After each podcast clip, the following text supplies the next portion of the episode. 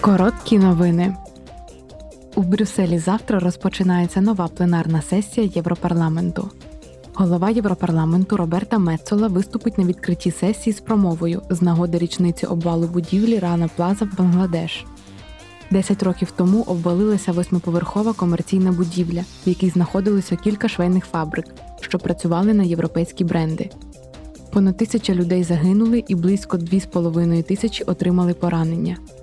Це була найсмертоносніша техногенна аварія в сучасній історії людства. Президентка Грузії Саломе Зарубашвілі виступить перед Європейським парламентом у Брюсселі. Грузія подала заявку на членство в ЄС у березні 2022 року. Минулого року Європейська рада заявила, що готова надати Грузії статус країни-кандидата після того, як будуть виконані пріоритети, зазначені у висновку комісії. Комітет Європарламенту з економічних та монетарних питань проведе підготовчу зустріч до монетарного діалогу напередодні майбутнього монетарного діалогу з головою Європейського центрального банку. Завтра депутати Європарламенту обговорять актуальні питання монетарної політики та заслухають провідних експертів з питань монетарної політики.